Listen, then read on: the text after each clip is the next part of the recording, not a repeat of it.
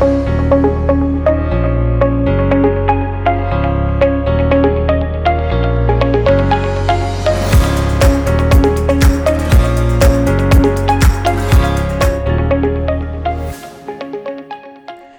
and welcome to the Cornerstone podcast presented by Global Grace Ministries.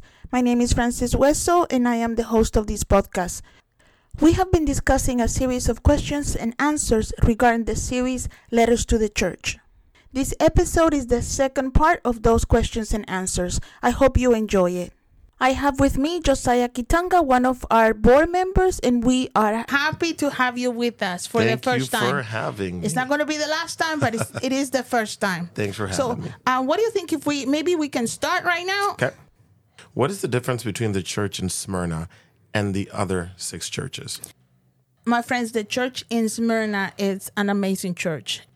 The church in Smyrna is the church persecuted for their faith. It is the one of the two churches that Christ did not rebuked in Revelation, and the only church that was promised the crown of life.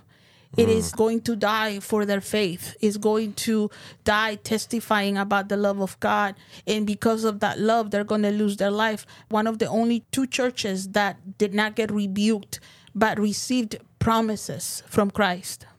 So, why was this church receiving warning, comfort, direction, etc.? Christ wanted to encourage this church to persevere.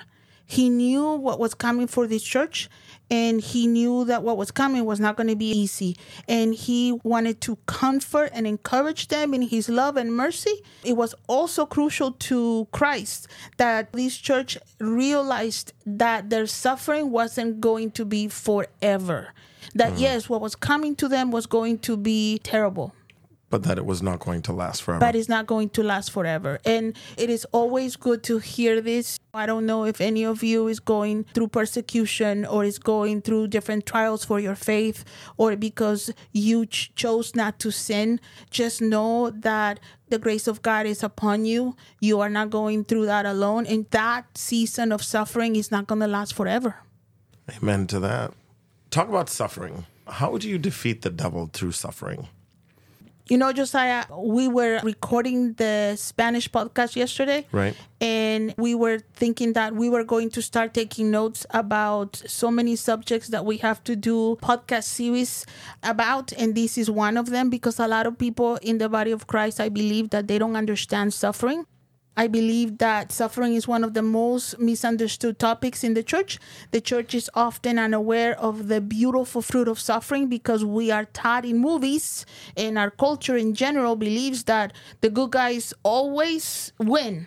Right. The bad guys always lose. The the good guy always gets the girl. They they become the kings, you know. But that is not reality. We cannot have victory without a fight. There are not miracles without needs. You know, a lot of people, when I testify what God has done for me, they said, Pastor Frances, you have seen so many miracles. But the only reason why I have seen a lot of miracles is because I needed them. Yep. So if you haven't seen miracles, praise the Lord for that because you haven't been in, in a place where, Where you you, know needed you needed a miracle. You cannot have freedom without somebody having to fight for that freedom because freedom is never free. The Bible tells us that our suffering is often necessary for the light of Christ to be revealed in many hearts. Mary was told that. Mary was told when she dedicated Jesus, a spear is going to crush or mm. go through your heart so that the hearts of many will be enlightened. And if you think about it, Jesus was on the cross and he gave his life, but he was not the only one suffering in Calvary. There were people who loved him, and Mary was one of them who paid the price for uh, Jesus to do what he did for us. So the fruit of suffering, it's just beautiful. And if we are honest, Josiah, if you are going to live on this earth, we are going to suffer. Yep. Yeah. So, talk about suffering. And I think suffering can be such a stumbling block, even for seasoned believers. How can a child of God prepare to face persecution, suffering, tribulation? You know, Josiah, this is, I think, a subject that a lot of people don't want to hear about mm-hmm. because we, and when I say we, I'm talking about mostly the American church, we have not been persecuted. This land, this beautiful land that it is the United States, was founded on one of the principles that is freedom of religion. But the sad thing is that I do believe that eventually that it is possible for the American church to go through persecution. So again, we could do a whole series trying to answer this question, but the shortest answer I can give you is that through abiding in Christ, we can get ready to suffer either persecution, tribulation, to face trials. We need to abide in Christ. He is the vine and we are the branches. Outside Him, we cannot do anything. We can do nothing, the Bible says. But in Him, we can conquer anything. Mm. So, going back into the Bible, why was the city of Pergamum nicknamed the city of Satan? That's quite a title to have. Can you imagine? Uh, Josiah has a, a, sister that lives in Vegas, and she's no sinner. She just works in Vegas. Yes. But Vegas is called what? It's called the city of sin. Yeah, Sin City. Can you imagine? That is better for a city to be nicknamed the city of, Satan. Satan. And this is not the people that lived in this city calling it that. This is Jesus calling this city the city of Satan. And it was called that, or Jesus called the city of Pergamum the city of Satan because of their paganism and their level of sin. Mm, wow. So there was a church there, if I am not wrong. How did the Pergamum church compromise its faith? Enlighten us on that. That congregation allowed a mixture of paganism in their sound doctrine, going so far as to worship Zeus and Baal with Christ. What do you mean with Christ? Like in like in the same? explain that to me real quick. So if you haven't heard that episode, go back and listen to the episode. Pergamum had an altar that was magnificent and it was an altar for Zeus. And the church in Pergamum will go and on Sundays, they would worship Christ. And throughout the week, they participated in a lot of paganistic rituals. So at the same time that they were serving Christ, they were wow. worshiping basically a demon. And their mixture, I mean, they that was their doctrine.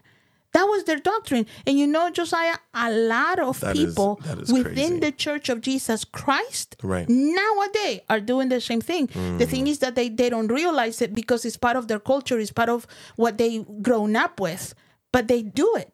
So just staying on that real quick. So the church in Pergamum was told that they worshipped Baal. At this time, what would a modern Baal look like? A modern form of worship to Zeus or Baal because, by the way, this is the same demon. Okay. Okay, this is the same demon. Okay. It's just called Baal at one time of the history of Israel. And by the time the New Testament comes along, because of Roman and Greek influence, Baal was called Zeus, but it's the same demon. Hmm. So, a form of worship to Zeus or Baal was the sacrifice of babies. What is that? Abortion. Abortion is a clear example of worshiping a false God. I am left cold, Josiah, to see how many people who consider themselves Christians defend abortion stronger that they defend their faith in Christ. There is a mixture of cultural, political, and religious theories in these people that cannot exist in the heart of anybody who is a believer the sad thing is that like the church of pergamon many people who do not realize that there are mixtures in them and they continue to believe that christ is at the center of everything they do but josiah abortion is the killing of babies however you see it if you abort a baby you're killing a baby that's what these Christians were doing. And I have seen Christian women, I have seen ministers defending abortion. You cannot have these kind of mixtures. What does it mean? I will fight the sword with my mouth. What does that phrase mean? I will fight with the sword of my mouth, right? Yes, I will fight with the sword of my mouth. Correct. This is Christ telling the church of Pergamum, I will fight you with the sword of my mouth unless you repent. Mm. Here we could spend hours, like I was telling you, talking about the sword that comes out of the mouth of Christ. But due to the lack of time, I will only tell you that that sword, of course, is the word of God, is the Bible. since Christ fulfills his word, what this means is that Christ will fulfill every warning against sin that is in that word. Jonathan Edwards, this preacher used to preach a sermon called Sinners in the Hands of an Angry God. And although I believe that that preaching was not for a generation of grace, if I believe that one day God's grace for the sinner is going to end and is going to end, at the end, Christ will punish people with the sword of his mouth. What does that mean? Is that every judgment that is in the Bible that God is telling them, I will bring, he will bring.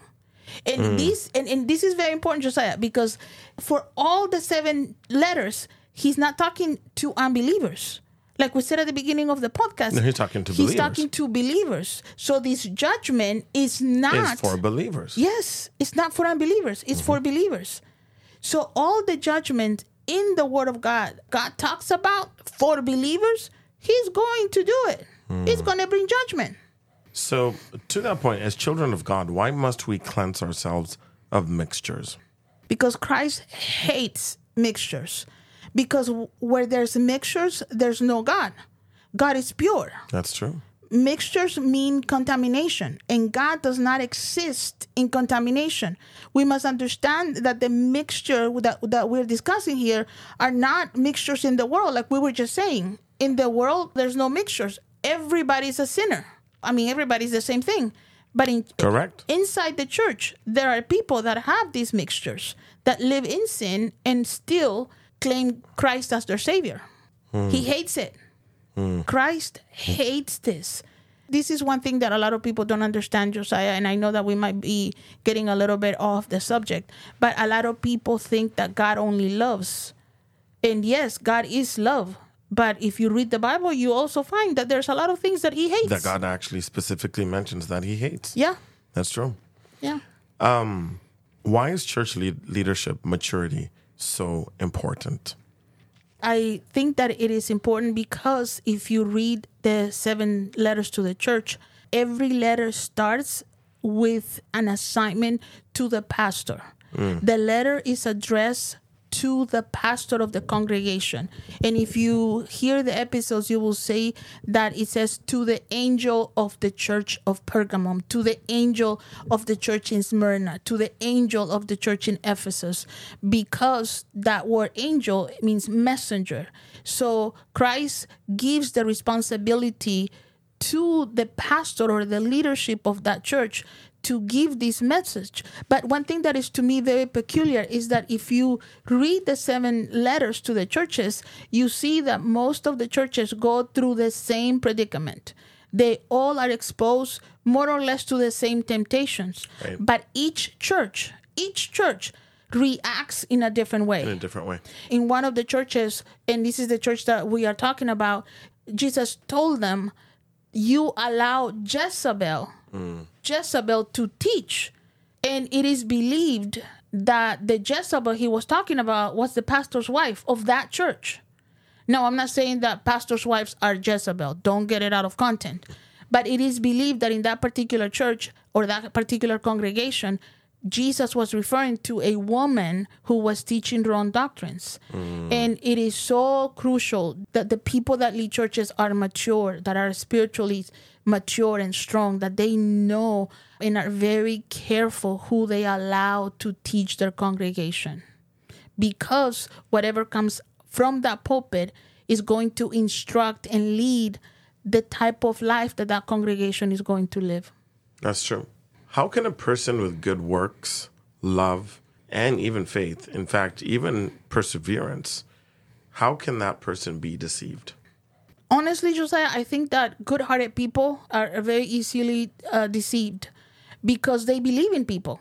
That's why it's crucial that people read their Bible. You know me. The first thing that I tell the congregation, wherever I minister, wherever uh, you know I have the opportunity to share from the pulpit, is basically test what I say in light of the Bible. Mm. And every time that I give a word of knowledge, word of wisdom, or prophecy to anybody, I always say, judge what I'm telling you according to the word of God. Because, my friends, the only way for us to know that what we are receiving is not false or is not a mixture between either cultural stuff or the wrong teaching or false teachings is if we know the word of God. So I think that a lot of people are very good-hearted people and they just trust their leadership and if their pastor puts somebody on the pulpit they're going to say oh he's a good teacher he's a sound preacher and they take whatever they say but my family I don't care who it is that is teaching you. I don't care. Like I said, anything that I said, please, anything that I say, whether it's in this podcast or through the word of the, the week that we sent, always judge it according to the word of God. It is always so good to have you with us. Please do not miss the next episode in which we will continue discussing questions and answers about the seven churches of the book of Revelation.